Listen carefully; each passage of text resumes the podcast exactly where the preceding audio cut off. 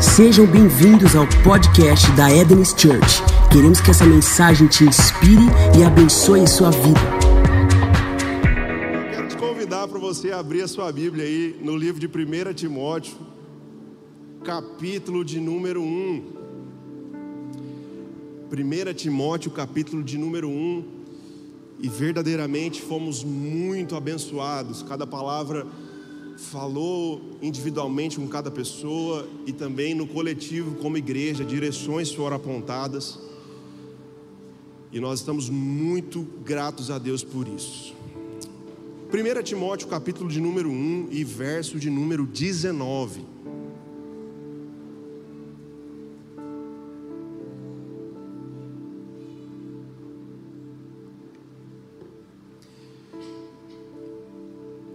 Achou, faz qualquer tipo de barulho aí, deixa eu ver. Olha aí, o povo é bom para acessar a Bíblia, né? Glória a Deus. 1 Timóteo 1,19 diz assim o texto: mantendo a fé e a boa consciência, que alguns rejeitaram e por isso naufragaram na fé. Vou ler novamente: mantendo a fé e a boa consciência, diga comigo, consciência, que alguns rejeitaram e por isso naufragaram na fé. Amém? Eu quero falar um pouco hoje com a igreja a respeito dessa palavra que está nesse texto, chamada consciência, tá bom? Recentemente o pastor Henrique, há 2 semanas atrás, ministrou uma palavra falando a respeito do poder da presença, onde ele falou sobre 3 palavras: consciência, consideração e correspondência. Quantos estavam aqui nesse dia? Foi glorioso, uma mensagem gloriosa. E quando o pastor Nick ministrou sobre isso, eu fiquei muito feliz, meu coração vibrou quando ele disse a palavra consciência, porque já era algo que Deus estava ministrando ao meu coração já há algumas semanas, falando especificamente a respeito da palavra consciência. Amém? E meu irmão, eu creio que Deus, Ele sempre libera direções para a sua igreja. Deus nunca nos deixa sem uma visão clara dos próximos passos. Amém? E meu coração vibrou, eu lembrei de João Batista. João Batista, quando estava grávido, João Batista, quando estava na barriga da mãe dele, Isabel, juntamente com Maria. E Jesus e João Batista, quando estavam na barriga, quando eles se encontraram, eles tiveram um momento ali onde os bebês vibraram. Porque quando há convergência de propósito, a gente exterioriza isso de alguma forma. E eu fiquei muito feliz quando o pastor Henrique falou sobre isso, sobre consciência, porque já era algo que Deus estava trabalhando no meu coração, falando a respeito de consciência. E o que é consciência? Consciência, de maneira bem simples, existem muitos conceitos, mas consciência fala de você estar perceptivo às circunstâncias que estão te rodeando. Amém? De maneira bem simples, fala de você estar atento ao que está acontecendo ao seu redor. Isso é uma consciência, você está consciente. Para você entender, o contrário de consciente é estar inconsciente, ok? Por exemplo, existe uma situação médica muito conhecida que é o coma. E o coma é quando o paciente ele se encontra nesse estado de inconsciência, ou seja, ele não está consciente do que está acontecendo ao redor dele. E eu creio, meu irmão, que existem muitas pessoas andando inconscientes em relação àquilo que Deus deseja que elas vivam. Inconscientes em relação à sua identidade, chamado, propósito. Inconscientes em relação a consciência coletiva de comunidade. E eu creio, meu irmão, que Deus nesses dias está nos alinhando, está nos ajustando. E tudo que Deus quer, meu irmão, eu creio que é te deixar consciente do que Ele quer realizar na sua vida e nessa comunidade. Você não está andando nessa terra igual como diz o cantor gospel, né? Não sei se é o Martinho da Vila que diz: deixa a vida me levar, a vida leva eu. Zeca Pagodinho, presbítero Zeca Pagodinho. Deus não quer, meu irmão, que você viva a vida dessa forma. Deixa a vida me levar, a vida leva eu. Inconsciente para onde Deus está te conduzindo. Ele quer te deixar muito consciente do que Ele vai realizar na sua vida. Sabe, e tem um pensador chamado Freud. Freud, no ano de 1900, ele começou a rascunhar ali a teoria dele a respeito do consciente. E ele subdividiu em 3 áreas: o consciente, o subconsciente e o inconsciente. Eu não vou aqui, meu irmão, falar de maneira profunda, porque eu nem sei também, mas eu quero só rascunhar que o consciente é aquilo que você está consciente no momento, você está atento ao que está acontecendo. Por exemplo, Você está consciente da temperatura desse ambiente. Você está consciente que existe uma luz, que você está num culto, sim ou não? Você está atento a isso, amém? Já o subconsciente são circunstâncias ou situações que você não está pensando, você não está atento a elas nesse momento, mas facilmente você acessa. Por exemplo, você não está pensando o que você comeu no café da manhã, mas se eu te perguntar o que você comeu no café da manhã, você vai lembrar, porque você acessa facilmente no seu subconsciente, sim ou não? Você não está atento aí aonde está o seu carro, onde você estacionou o carro, mas se você pensar nisso, facilmente você acessa, de maneira bem simples, amém? Psicólogos, me perdoem aí. Já o inconsciente, falamos consciente, subconsciente e o inconsciente, são circunstâncias ou situações que você não consegue acessar facilmente, porque são memórias que não estão na sua cognição, elas foram introjetadas em você e você não consegue acessar isso, ok? São traumas, são circunstâncias que modelaram o seu jeito de agir. E hoje nós temos aí muitas teorias, não é? Muitos ensinamentos que falam a respeito de como você acessar o seu inconsciente. Teoria de hipnose, tem gente que fala sobre destravar a mente e tal. Meu irmão, eu não vou entrar nesses assuntos, amém? Eu vou falar do Evangelho. E como que o Evangelho trata as circunstâncias? O Evangelho não precisa deixar você num estágio de transe para poder te restaurar. O Evangelho, na verdade, Hebreus 4,12 vai dizer que a palavra de Deus é viva e eficaz, mais penetrante que qualquer espada de dois gumes, e ela vai até a divisa da alma do Espírito, ou seja, ela vai nas profundezas para te trazer a consciência do seu estado natural e do que Deus vai fazer na sua vida. A Bíblia diz que a luz, tudo se manifesta. Então o Evangelho não precisa te colocar num estágio de transe, onde nem você entende o que está acontecendo, para te restaurar. Na verdade, o Evangelho lança a luz sobre a situação que você está vivendo, e ele aponta um destino, um caminho para onde Deus quer te levar. O Evangelho te deixa consciente da sua situação, mas não para te apontar, para te condenar, para te julgar, mas para te mostrar um novo destino e um novo amanhã. Amém? E esse texto que nós lemos, ele fala o quê? Mantendo a fé e a boa consciência. E esse texto de 1 Timóteo 1,19 é o apóstolo Paulo escrevendo a Timóteo, seu filho na fé. E na ocasião Paulo estava escrevendo a Timóteo, porque Timóteo ia assumir uma das maiores igrejas do mundo antigo, que era a igreja de Éfeso. Igreja essa que Paulo fundou por 3 anos, passou lá ensinando a igreja de Éfeso. E agora Paulo então está conduzindo a igreja que ele fundou por 3 anos. Está passando essa igreja para a mão de Timóteo, seu filho na fé. Ok? E Timóteo, ele dá uma preciosa instrução para Timóteo. Paulo dá uma preciosa instrução para Timóteo. Fala assim: Timóteo, se você quiser conduzir bem essa igreja que eu fundei, mantenha firme a fé. E não somente a fé, mas também a boa consciência. Sabe por quê? Porque na igreja de Éfeso existiam os judaizantes que queriam judaizar o povo convertido, a eles seguirem as práticas judaicas. E Paulo, ele vem e dá essa espécie de vacina para a igreja de Éfeso, falando: olha, se vocês quiserem se manterem firmes e não naufragar na fé, vocês precisam ter a fé e a boa consciência. É isso que Paulo fala para Timóteo. Eu acho interessante o texto de Mateus capítulo 13, porque ele fala um pouco sobre isso. Ele fala que o semeador saiu a semear, e ele lançou as suas sementes, e a semente é a palavra, em 4 tipos de solo. Jogou à beira do caminho, jogou entre pedras, jogou entre espinhos e jogou na boa terra. Aquela que caiu entre pedras é aquela que não tem raízes, não deixou a semente criar raízes. E o texto explica que esses são os inconstantes, que são levados por qualquer vento de doutrina. Já a semente que caiu entre espinhos são aqueles onde os espinhos sufocam a semente, sufocam a palavra. E o autor diz, o texto de Mateus 13 diz que isso são os cuidados desse mundo. Ou seja, quando nós andamos muito preocupados com os cuidados da nossa própria existência, isso sufoca a semente do Evangelho dentro de nós, porque nós precisamos ter a consciência que é Deus que cuida de nós. E já existe a semente que caiu na boa terra, que frutificou a 30, 60 e a 100 por um. Falei sobre os 3 tipos de semente, mas existia uma semente que caiu à beira do caminho. Diga comigo: beira do caminho.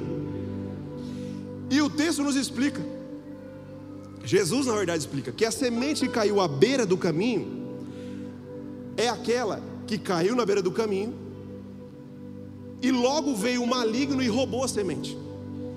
E ele diz por que o maligno pôde roubar. O maligno só pôde roubar essa semente porque aquela semente não havia entendido. O texto diz isso, Jesus diz isso, que a semente caiu na beira do caminho são aqueles que não entendem, e logo vem o maligno e rouba a semente que foi lançada. Ou seja, você não entender ou não estar consciente do que Deus fez na sua vida, quer fazer na sua vida, abre uma brecha para que o maligno venha e rouba a boa semente da esperança no seu coração. Precisamos estar conscientes do que é o evangelho na nossa vida.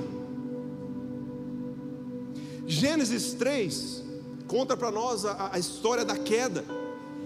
E o texto diz que quando o homem pecou, ele ficou automaticamente consciente que ele estava distante de Deus. Sim ou não? Ele percebeu que ele estava nu, ou seja, ele ficou consciente do seu afastamento de Deus. Mais para frente, quando veio a época da lei, o pastor Pedro Selo falou sobre isso, sobre as dispensações. Quando veio a época da lei, Romanos 3:20 vai dizer assim, que é mediante a lei que nós nos tornamos plenamente conscientes do pecado. Ou seja, a lei, ela veio para apontar o pecado. A lei veio para dizer que nós estávamos em dívida, que havia uma dívida. A lei é o boleto que chegou na sua casa para você pagar. Romanos 3,19 vai dizer também que a lei revela para nós a nossa condição. Então a lei revela o pecado, revela a nossa condição. E também a Bíblia vai dizer para nós que a lei serviu como um tutor, ou seja, ela foi como um aio que nos levou até Cristo. Ou seja, a lei era como algo que te apontava para a necessidade de um Salvador. É o boleto que chegou na sua casa, mas você não tinha condições de pagar. E sabe, gente, resumindo, então, a lei é como uma espécie de um raio-x, onde você vai, o raio-x ele vai e mostra onde você sofreu uma fratura, né? Às vezes quebrou a perna jogando bola, e você vai tirar o raio-x mostra que existe uma fratura. Só que o raio-x conserta a fratura, sim ou não? Não, ele apenas mostra. A lei é uma espécie de raio-x, apenas mostrou que nós estávamos distantes de Deus, apenas nos disse e trouxe luz à nossa consciência que nós estávamos distantes de Deus. A lei é como um espelho onde você olha a sinuosidade que existe e aponta para a necessidade de um Salvador. Sabe, gente, sem a consciência do equívoco ou do agravo, não há condições de tratamento. Porque você não vai se tratar de algo que você não sabe que você está doente, sim ou não? Esses dias, meu irmão, esses dias não, já faz algum tempo que vem acontecendo um negócio um pouco diferente comigo, amém? Eu venho falando em línguas à noite, durante a noite. Para os incrédulos é mais conhecido como ronco, amém? Orando em línguas durante a noite. E aí eu tive que fazer o tratamento, fui no otorrino. Aí depois o otorrino me encaminhou para a fono. Eu cheguei na fono e eu queria entender porque eu estava roncando, né? Aí ela fez uma pergunta para mim. De tantas vezes ela falou assim: Renato, vê agora, fala para mim agora onde está a sua língua. Quase que eu falei para ela, na boca, né? Mas não fala. Ela falou assim: não, fala para mim onde está a ponta da sua língua. Aí eu falei: a ponta da minha língua está... Ela falou assim: está no dente ou está na parte do seu? Eu falei: a ponta da minha língua está no dente. Ela falou: então, deixa eu te explicar.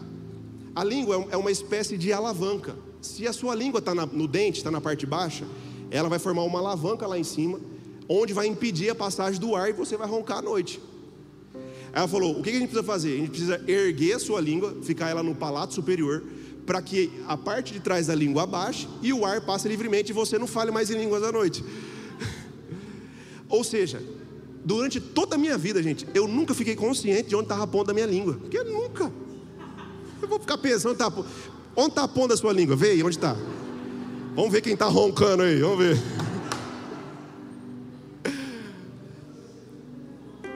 Eu fiquei consciente que existia uma posição errada com a minha estrutura da minha boca. E aí nós iniciamos o tratamento para deixar a minha língua levantada, para eu não falar mais línguas à noite, amém? Para a pastora Paola poder dormir em paz, aleluia. E a dona Olívia também. Então, sem a consciência do equívoco, não há possibilidade de tratamento. Então, quando Deus revela algo a respeito da sua vida que não está de acordo com o que Ele sonhava para você, não é para te envergonhar, não é para te denegrir, mas é porque Ele quer estender a sua mão e te restaurar. Sabe por quê? Deus nunca te toca para poder te ferir, Ele te toca para poder te restaurar. Lembra o profeta Isaías, em Isaías capítulo 6? Ele teve uma visão do trono de Deus e ele falou o quê? Ai de mim que vou perecendo, porque sou um homem de lábios impuros. Ou seja, ele sabia que a impureza dele estava nos lábios dele. Ou seja, todo o encontro com a presença, a luz de Cristo vai trazer luz sobre o que está em equívoco na nossa vida. Só que aí Deus restaura Isaías. Com a brasa do altar ele toca nos lábios de Isaías. E aí por isso que Deus pergunta: a quem enviarei? E aí Isaías se levanta: eis-me aqui, envia-me a mim. Quem sabe essa não é uma manhã onde Deus está te tocando em profundeza nessa semana, durante tantas palavras que foram ministradas. Quem sabe Deus não está tocando em algumas estruturas suas que você nem sabia que estavam desajustadas. Mas sabe por quê? É porque no final Ele quer que você se levante e diga: Pai, eis-me aqui, envia-me a mim. Eis-nos aqui, Jesus, como Édenes. Eis-nos aqui como comunidade. Nós queremos ser enviados para aquilo que o Senhor tem comissionado a nós. Aleluia. Aliás, quando você não está consciente de algo, você não pode nem ser condenado por aquilo, sabia? É por isso que a lei veio. Tem um caso recente daquele rapaz chamado Adélio Bispo, né? Aquele que deu uma facada na época no presidente Jair Bolsonaro. Vocês sabiam que ele não foi condenado porque consideraram ele inimputável, ou seja, impossibilidade de receber a culpa, porque ele, segundo os laudos médicos, ele não tinha condições.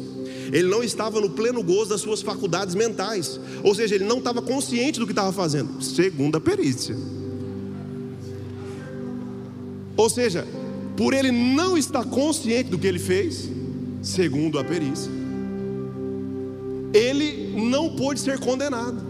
Ou seja, toda uma consequência de julgamento só pode vir a partir de uma plena consciência. E é isso que a lei fez. A lei chegou para você e falou assim: você está errado, você errou nisso, nisso e nisso. Está aqui o boleto, você precisa pagar. Mas você olhou para o seu bolso e você não tinha condições de pagar. Ou seja, a lei apontava para a necessidade de um Salvador.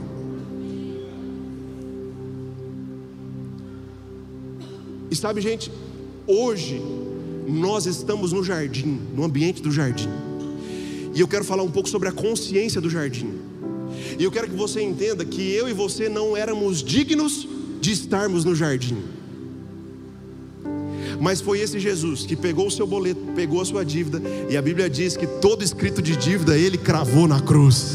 E você era um filho da ira, e hoje você é um filho da justiça. Você é alguém que andava desorientado, e hoje o Espírito te guia. Você é alguém que andava em trevas, e hoje a luz do Espírito brilha na sua vida. Jesus foi aquele que restaurou a nossa dívida, que pagou a nossa dívida e nos tornou o direito de sermos filhos de Deus. E aí então Colossenses 1,3 vai dizer o quê? Que nós estávamos em dívida, mas Ele nos transportou do império das trevas para o reino do Filho do Seu amor. E é por isso que hoje você pode andar em novidade de vida. E é por isso que hoje você pode provar de paz, justiça e alegria. E é por isso hoje que você não vive mais nos desertos áridos da vida, mas você foi posicionado no ambiente do jardim. Então nós precisamos estar conscientes que esse ambiente ao qual fomos inseridos não era um ambiente que nós éramos merecedores. Sabe, gente, por que é importante nós falarmos sobre a nossa identidade, falarmos sobre justiça de Deus? Tem uma frase do Bill Johnson que eu acho fantástica. Ele fala assim: você sempre irá refletir a realidade do mundo que você está mais consciente. Você sempre vai refletir a sua natureza que você está mais consciente.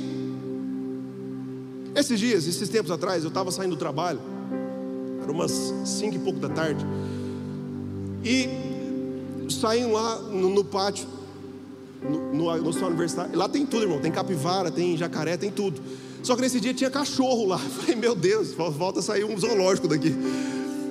E eu estava saindo e tinham 3 cachorros bem parecidos com um Rottweiler. E assim, meu irmão, vou compartilhar com vocês, eu tenho um pouco trauma de Rottweiler, porque quando criança eu vi um amigo meu sendo mordido por um Rottweiler, e eu também já sofri ataques malignos de um dessa espécie, já fui mordido.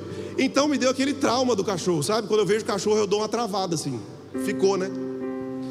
E eu estava saindo distraído, Quando de repente eu olho aqueles três cachorros, eu dei um pulo para trás, né? Eu falei, meu Deus, é agora. Aí os cachorros viram que eu assustei, olharam para mim. Eu falei, é agora.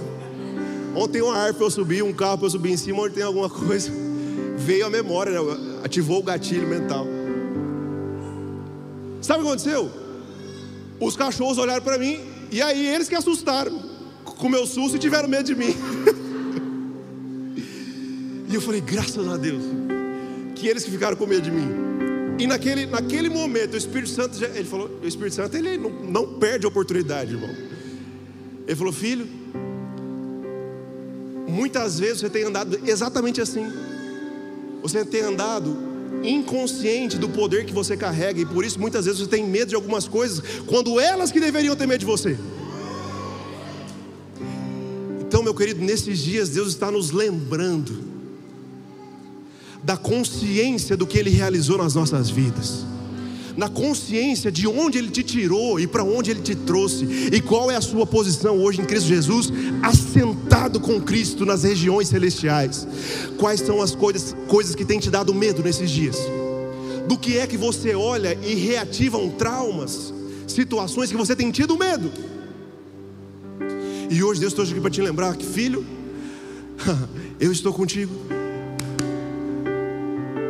minha presença está contigo, eu estarei convosco todos os dias, aonde você estiver eu estarei também, e o meu amor já está derramado no seu coração, conforme diz Romanos 5:3, e a Bíblia diz que o perfeito amor lança fora todo medo. Então esses são dias de nós estarmos conscientes de quem nós somos em Cristo, para nós não sermos levados por qualquer circunstância, por qualquer medo e qualquer situação adversa. Aleluia. Sabe, meu irmão, quando você não está consciente de quem você é, do que Cristo fez, de qual a sua posição, você não usufrui daquilo que Cristo já conquistou para você. Esse ano a gente passou por uma situação bem difícil. Paola pegou Covid, estava grávida, aquela situação complicada. E aí a gente foi celebrar a vida, que ficou tudo bem, graças a Deus, amém. A gente foi celebrar a vida, fomos viajar e tal. A gente chegou no lugar lá, tomar um sol na Bahia, aleluia, e tinha que passar uma balsa, certo? E meu irmão, formou uma balsa, uma fila tão grande de carro. Falei, misericórdia, vou ficar 10 horas aqui para entrar nessa balsa. E aí eu vi que do lado tinha uma filinha menor. Falei, por que aqueles bonitão indo mais rápido? Por que tem menos carros lá, eles estão indo mais rápido? A fila enorme de carro na balsa. Eu comecei a olhar, eu falei, rapaz, eu acho que eu vou lá ver o que tem lá naquela. Por que aquele povo está indo mais rápido? Mas aí eu ia perder o lugar da fila. Eu falei, mas não estou nem aí, eu vou lá. Aí eu fui lá na placa, a Paula estava grávida ainda. Estava escrito assim, passagem prioritária, idosos, crianças, gestantes. Aí o Espírito Santo, ele não perde, né? Ele não tira férias, a gente tira ele não. Aí ele falou, filho, muitas vezes é exatamente isso que acontece. Por nós não sabermos quais são os nossos direitos, a gente perde tempo demais em algumas coisas. Quem sabe hoje Deus está te lembrando a sua real identidade nele, aquilo que é seu por herança, que Ele conquistou para você, uma vida abundante, uma vida de paz, justiça e alegria. E não foi você que conquistou, sabe? Herança é algo que nós não conquistamos, é algo que vem de Deus para nós. Naturalmente falando, é quando os pais deixam bens para os filhos. E Cristo já conquistou para você na cruz, querido, tudo aquilo que você precisa para viver nessa vida. Amém. Aleluia. Então, esses são dias de nós ajustarmos a nossa consciência daquilo que Cristo fez, de quem nós somos, do que Ele pode fazer por nós. E sabe, meu irmão, toda consciência de identidade carrega consigo uma consciência de propósito, não tem como dissociar. E nós estamos na Édenes Week, ok? Quais são as coisas que Deus tem lembrado para nós como comunidade? O que Deus tem refrescado na nossa mente como comunidade? O que é que nós precisamos estar conscientes do que Ele quer realizar através de nós como igreja também?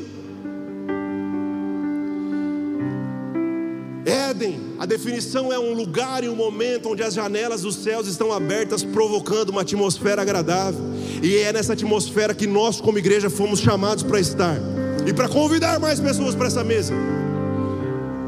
Sabe, muitas vezes a gente se perde um pouco, porque provocando uma atmosfera agradável, e às vezes nós confundimos um ambiente agradável com um ambiente de inércia. Existem momentos onde você vai só receber, existem, mas todo o ambiente que Deus nos posiciona, nos comissiona para algo também. Quando Deus planta Adão no Éden, Ele não colocou Adão lá para ele ficar contemplando também, mas Ele colocou lá para o homem para lavrar e cuidar do jardim. E Deus diz que não havia feito chover sobre a terra, porque ainda não havia homem para lavrar. Ou seja, Deus mandaria a chuva dos céus, mas Adão é que lavaria a terra.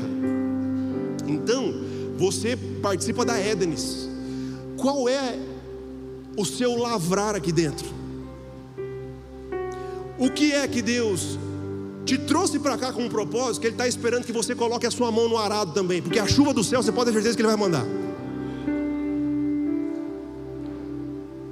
Sabe, a consciência do jardim não é simplesmente uma consciência contemplativa, mas é uma consciência participativa.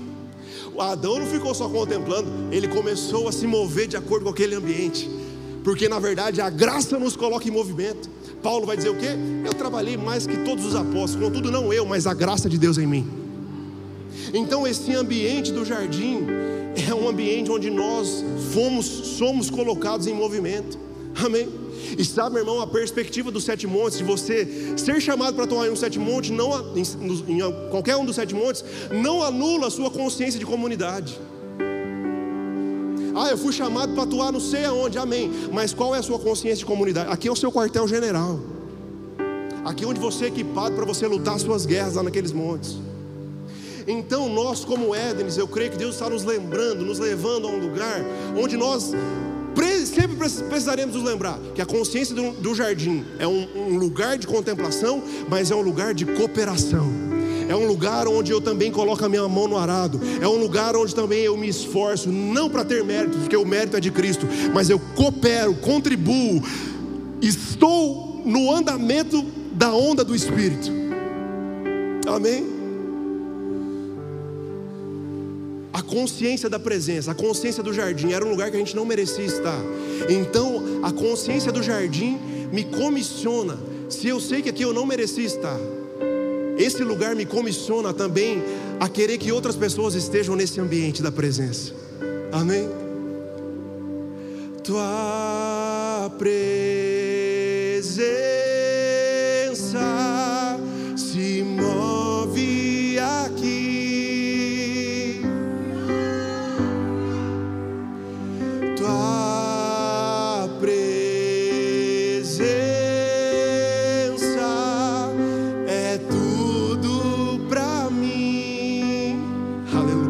Cantar que a presença dele se move aqui. Tua se move aqui. E ela é tudo para nós, essa presença. Tua presença é tudo para mim. E é nesse lugar que Ele revela que Ele é. E é nesse lugar onde revelas quem Tu és. É nesse lugar que você nasceu para habitar. É nesse lugar onde me envolves na presença. Pode cantar, é nesse lugar onde revela quem Tu és. É nesse lugar.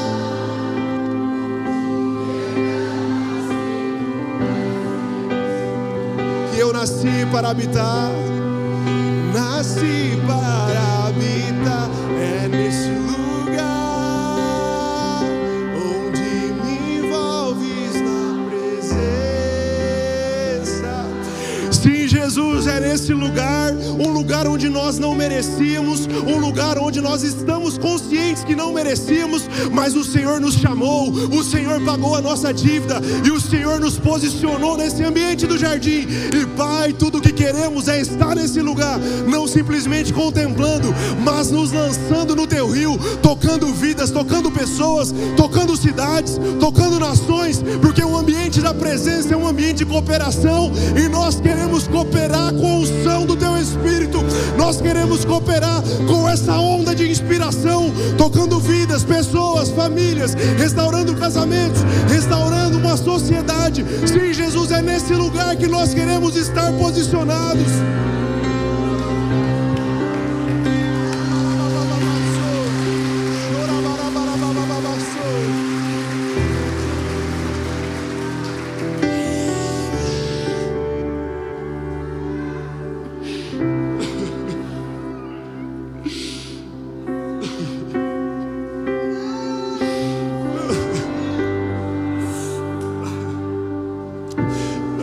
Nós não queremos ser uma igreja que só consome, Pai.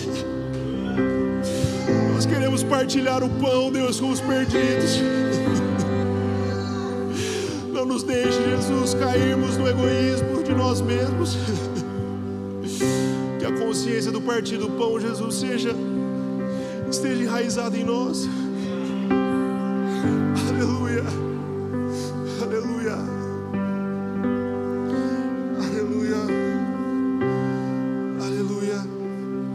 Tava com saudade de cantar, meu irmão. Ai, foi um desafio que o pastor Henrique fez para mim. Falou: Renato, quero te lançar um desafio. Vamos lá, pastor. Fica sem cantar aí um pouco. Amém, pastor? Sabe por quê? A verdadeira paternidade não é aquela que diz amém para tudo que você faz, mas que te torna consciente que você não precisa daquilo para se mover. Mensagem para os ministros ordenados aí, que vão ser ordenados hoje. Se abram inteiramente para aquilo que Deus vai alinhar vocês durante o período todo que vocês vão viver como ministros. Porque nunca um pai vai fazer algo com um filho para levar ele para um caminho longe do que Deus tem para ele. Sempre estejam conscientes que toda a direção de um pai na vida de vocês é para alinhar, ajustar e ver vocês bem melhores lá na frente. Amém? Glória a Deus. Falei sobre a consciência do jardim. Agora eu quero que você abra a sua Bíblia lá em Lucas 24:30. Lucas 24:30.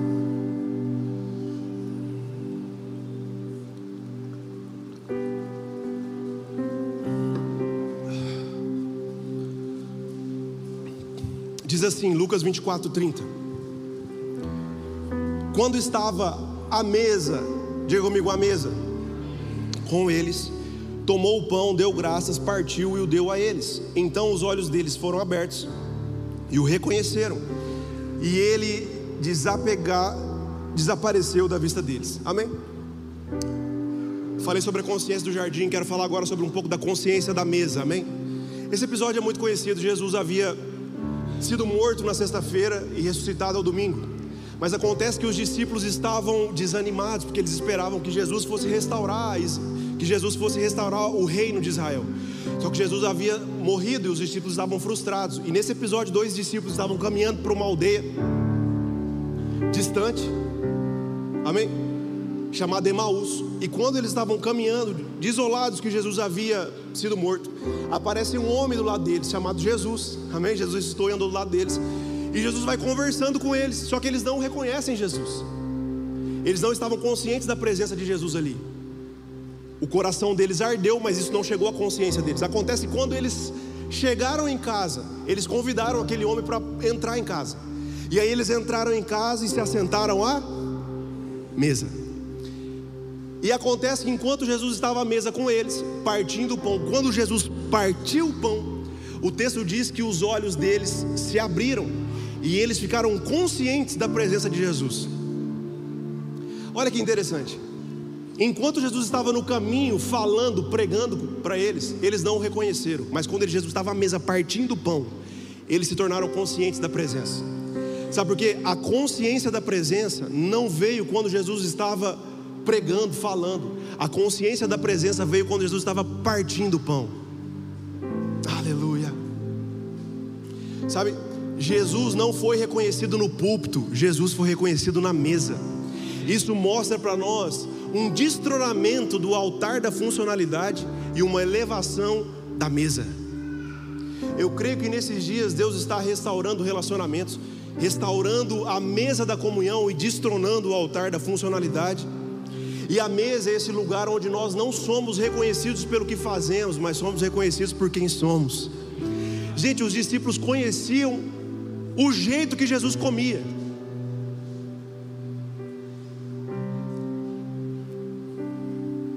Então a consciência da mesa tira de mim o desejo pela performance, o desejo por funcionar, e coloca em mim o desejo de me relacionar.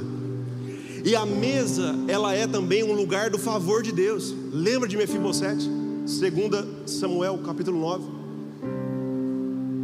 Neto de Saul, foi introduzido à mesa do rei Davi. Ele não merecia, mas foi introduzido, porque a mesa é um lugar de favor de Deus. E é nesse lugar de favor de Deus é que Deus revela para você quem você é e não o que você pode fazer. Quem sabe você chegou aqui na Édenes. É Édenes Week, eu vou falar um pouco. Você chegou aqui achando que você seria reconhecido pelo seu dom, talento, habilidade, ou achando que o valor que você teria aqui seria pelo seu talento. Não é não, querido. O seu valor é por quem você é, porque você é um filho de Deus. Sabe, aqui a gente não coloca holofotes em talentos, no que funciona, mas no seu valor. Amém. Glória a Deus. Sabe, e outra coisa que nós precisamos saber sobre a consciência da mesa, que a mesa é um lugar de permanência. A mesa não é uma mesa de rodízio, de sushi, que você vai e o garçom fica te acelerando para você levantar logo, porque tem mais gente querendo entrar. Não. A mesa é um lugar de permanência, porque a mesa é a consciência da presença em nós. Então, eu não entro, eu não me assento à mesa, estou assentado à mesa. Então não existe mais a consciência, Senhor, a partir desse momento eu estou entrando em sua sacrossanta presença. Não, você está na presença. E é por isso que hoje, para um filho de Deus que tem consciência de mesa, para ele não existe culto bom ou ruim, porque ele sempre estará consciente que ele está à mesa. Eu não estou falando que a gente não pode se programar, se organizar para toda uma logística, ok? Isso são observações que a gente pode fazer. Mas a consciência de um culto bom ou culto ruim não é do que as pessoas podem oferecer para você, mas é a sua vida relacional com o dono da mesa. Sabe, a mesa é tão nítido isso. Ela nos lembra quem nós somos e o nosso valor relacional. Por exemplo, agora final do ano é uma época de muitas confraternizações, não é? Das empresas, dos ambientes de trabalho e tal. E aí as pessoas, quando elas estão confraternizando, comendo lá um churrasquinho de final do ano, ganhando o panetone do chefe, elas estão ali às vezes conversando, perguntando da família. E elas então se lembram, passaram o ano todo, quem sabe, trabalhando, funcionando, mas chega final do ano, elas se confraternizam. E elas se lembram de como é bom trabalhar naquele ambiente às vezes.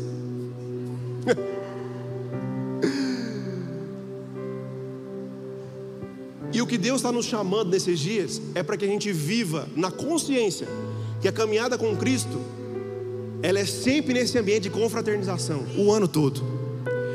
Porque você não é reconhecido pelo que você faz mais, mas é por esse ambiente de confraternização, não só um período do ano, mas durante toda a sua vida. Amém? Então a consciência da mesa traz isso para nós. Pastor, vocês estão falando muito de mesa, tem até na camisa relacional, tudo mais. Eu não consigo enxergar ainda todos os desdobramentos de uma consciência relacional na igreja ainda. Parabéns, eu também ainda não. Mas a identidade não é definida por um processo, é definida por quem somos. Uma lagartinha, ela vai virar borboleta, ela vai progredir, ela está no processo até chegar lá. Então ela não é definida por aquele estágio. Amém? Por exemplo, a minha bebê, ela ainda não anda, mas ela está em processo de amadurecimento. Então a condição atual dela não define quem ela é e o que ela vai fazer.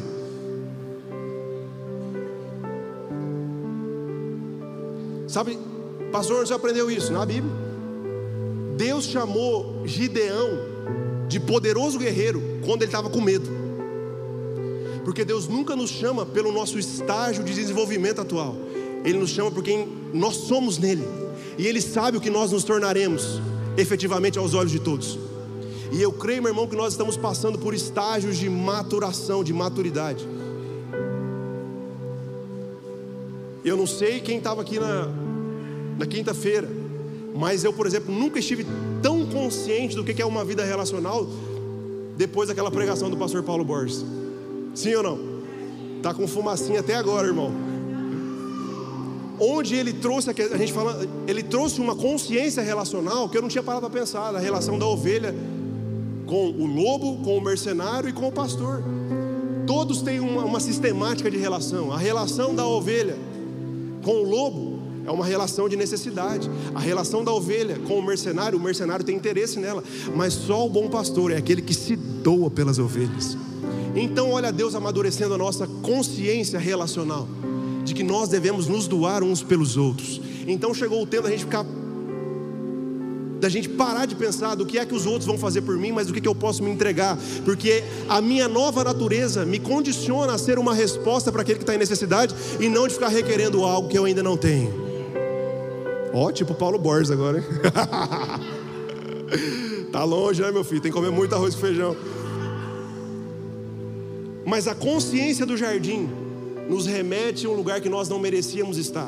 E a consciência da mesa nos torna conscientes que tudo que Deus quer é se relacionar conosco. Não é o que você tem para oferecer, mas é quem você é para Ele. E eu quero ler mais um texto aqui, Romanos 14, 15. Eu vou ler rapidamente. Romanos 14, 15 diz assim: se o seu irmão se entristece devido ao que você come, você já não está agindo por amor. Por causa da sua comida, não destrua seu irmão por quem Cristo morreu. Aquele que é bom para vocês não se torne objeto de maledicência.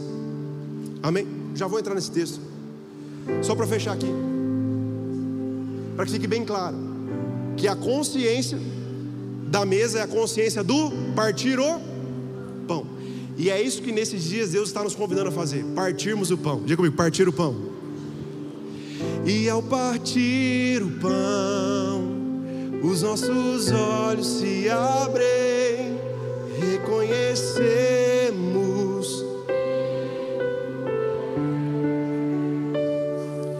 Ao som da tua voz, os nossos corações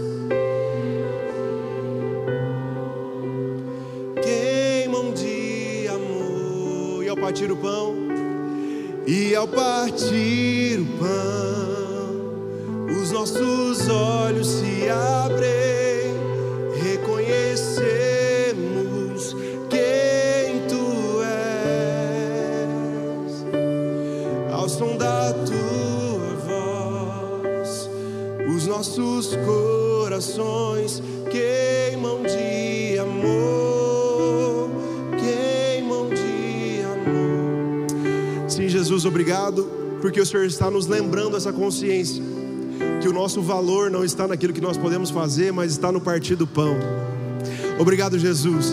Obrigado por nos lembrar, Deus, que não é pelo que nós fazemos, mas é por quem Tu és e aquilo que o Senhor nos tornou filhos. Obrigado, Jesus, pela consciência do partir do pão. Amém. Então falamos sobre a consciência do jardim, sobre a consciência da mesa.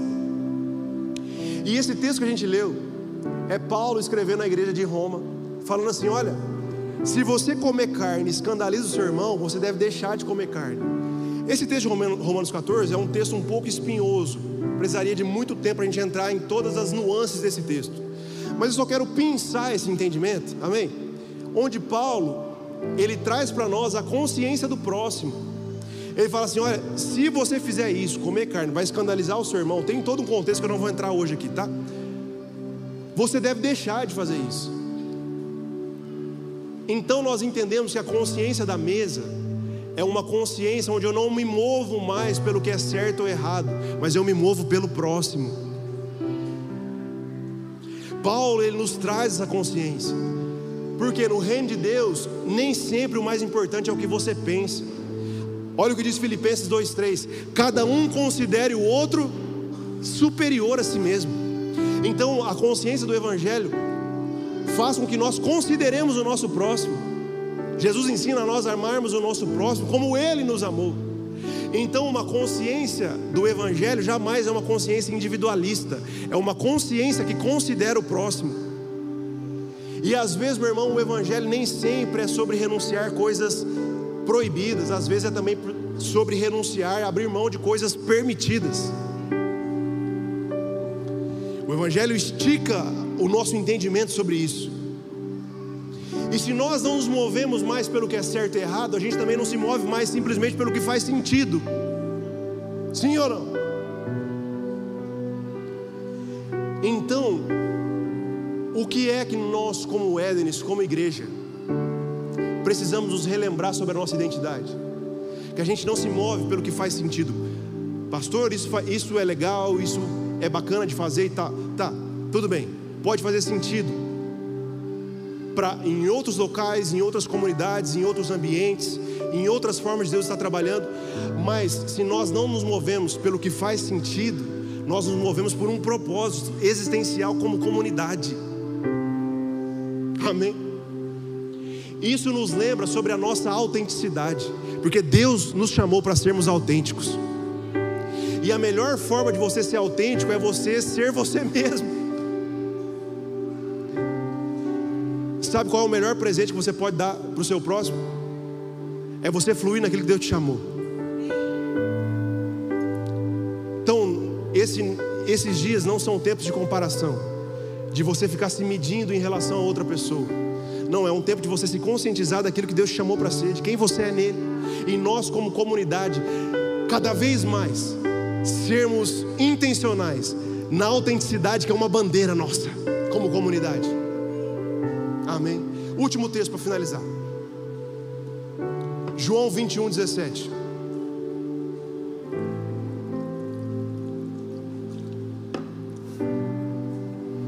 E nós vamos orar. João 21:17.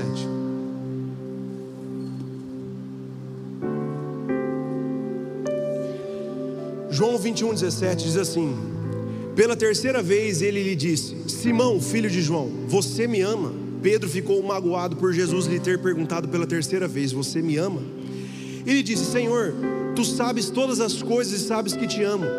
Disse-lhe Jesus: cuide das minhas ovelhas. Vamos lá comigo, último texto, tá bom? Esse é um episódio muito conhecido, onde Pedro, você sabe que Pedro negou Jesus, e Pedro tinha voltado a pescar, e Jesus vai até Pedro quando ele estava pescando. Amém? E ali então Jesus tem um encontro com Pedro na praia, um luau de Jesus, amém? Então ali na praia foi uma mesa que Jesus construiu junto com Pedro. E Jesus faz três perguntas para Pedro. Jesus pergunta assim: Pedro, tu me amas? Pedro diz: tu sabes que eu te amo. Pedro, tu me amas? Tu sabes que eu te amo. Pedro, tu me amas? Tu sabes que eu te amo. No português parece um diálogo meio sem nexo, Jesus perguntar três vezes, mas é que assim, no português, amor para nós, a gente fala amor para diversas coisas, né? Eu amo minha esposa, eu amo aquilo outro. O amor para nós no português, ele tem várias aplicações. Você pode falar eu te amo para várias coisas, sim ou não? Agora, no grego, existem quatro palavras que falam sobre amor. É o ágape, o filéu, o eros e o storge. O ágape fala sobre, ou o agapau, né? Fala sobre um amor sacrificial. O filéu fala sobre um amor de irmãos, amor fraterno. Já o amor eros fala de um amor entre um homem e uma mulher. E o amor storge é o amor familiar. Então, embora pareça um diálogo comum, Jesus está fazendo um jogo de palavras com Pedro ali no original. A primeira pergunta para Jesus de Jesus para Pedro é: Pedro, você me ama com o amor ágape, ou seja, o amor sacrificial? Você está pronto a se doar por mim inteiramente? E Pedro responde o quê? Jesus, eu te amo. Mas esse amo de Pedro foi o amor filéu. Ou seja, o que Pedro quis dizer, Jesus perguntou para ele se ele amava ele sobre o amor mais perfeito que existe, que é o amor ágape. Pedro diz, Jesus, eu não tenho esse amor não por você. Você viu que eu te neguei? Então o amor que eu tenho por você é um amor filéu. E aí Jesus vem e pergunta de novo a Pedro, Pedro, tu me amas? Tu me amas com o ágape? E Pedro novamente diz, Senhor, o que eu tenho por você é um amor fraterno, não é o amor sacrificial ainda. E aí Jesus finaliza, Pedro, você só tem o filéu mesmo por mim? É só isso que você tem mesmo? E aí Pedro diz, Senhor, o Senhor sabe que é só isso que eu tenho. E aí Jesus finaliza a conversa dizendo assim, Pedro, então apacenta as minhas ovelhas. O que está acontecendo aqui? Nessa conversa Jesus estava perguntando para Pedro se ele amava ele a ponto de amar sobre todas as coisas, sobre um amor perfeito. E Pedro revelou que ele não tinha todo esse amor. Afinal, Pedro havia traído Jesus pouco tempo antes. Jesus estava deixando naquele momento Pedro ficar consciente da insuficiência do amor dele por Cristo. Porque enquanto Cristo perguntou sobre um amor ágape, Pedro respondeu do amor filéu, que não é um amor tão perfeito quanto o amor ágape. Pedro naquele momento então ficou consciente que ele não amava Deus o suficiente. E Jesus diante da consciência de Pedro que ele não amava o suficiente, o que Jesus fala? Então apacenta as minhas ovelhas. Sabe por quê? É Jesus ensinando Pedro que mais importante do que a consciência do nosso amor por ele é a consciência do amor dele por nós. E é por isso que mesmo Pedro, diante da consciência que ele não o amava suficientemente, Jesus diz, Pedro, eu sei que você não me ama o suficiente, mas eu te amei de maneira suficiente para depositar sobre você a consciência de apacentar o que é mais importante para mim, que são as minhas ovelhas. Então Jesus ali naquele momento torna Pedro não mais consciente do amor dele por Cristo, mas consciente do quão grande é o amor de Cristo pela vida de Pedro. E essa pergunta Deus faz hoje para você, falando sobre consciência. Renato, Rodrigo, Marquesan, Tiago, Pedro, você me ama com um amor sacrificial? E aí a nossa resposta pode ser diversa. Eu creio que para mim o filéu fosse uma resposta coerente, mas a Bíblia diz para nós em Romanos que o amor de Deus, o amor perfeito, foi derramado em nossos corações. E mesmo às vezes a gente não se achando que nós amamos a Deus de maneira suficiente, o amor dele foi derramado em nossos corações, e é por isso que ele confia a nós a capacidade de apacentarmos as suas ovelhas. E hoje essa pergunta de Deus para nós: tu me amas? Vini, Mari, tu me amas? Apacenta Campinas para mim. Rod, Fer, vocês me amam? Apacenta em Londrina para mim. Léo e Amanda, vocês me amam? Apacenta em Goiânia para mim. Simone, você me ama? Apacenta aquele pequeno grupo para mim. Renato, você me ama? Tudo isso é Deus nos deixando conscientes de quão grande é o amor dele por nós. Um amor que não desiste, um amor que não abre mão de nós, um amor onde nós fomos inseridos em um jardim onde nós não merecíamos estar, um amor que nos torna conscientes do quão grande é esse amor por nós, um amor que nos torna conscientes que a nossa identidade não é o que nós fazemos, mas é quem nós somos. E hoje ele parte o pão conosco à mesa para que a gente se lembre de qual é a nossa identidade, e essa identidade nos comissiona um apacentamento daquilo que ele tem confiado nas suas mãos. Aleluia, aleluia.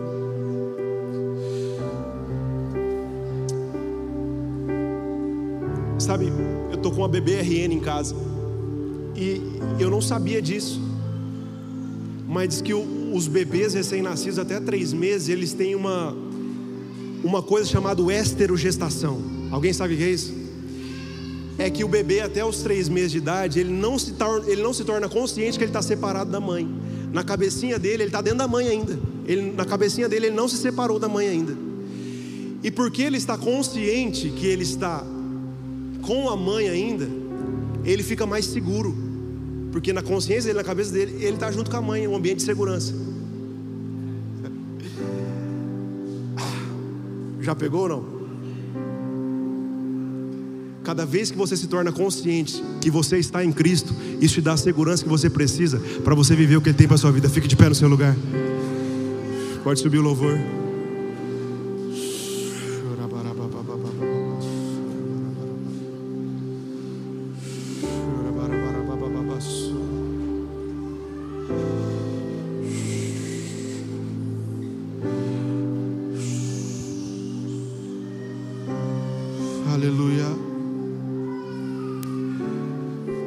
Uma frase de um autor chamado John Wooden, que ele fala assim, que não existe um travesseiro tão macio quanto uma consciência limpa.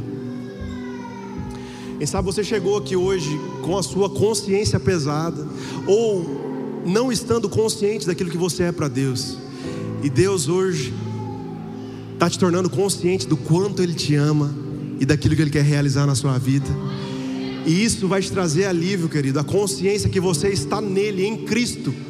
Porque aquele que está em Cristo, nova criatura é, as coisas velhas se passaram e eis que tudo se fez novo. Essa foi uma mensagem da Edenes Church. Para ficar por dentro de tudo, nos acompanhe em nossas redes sociais.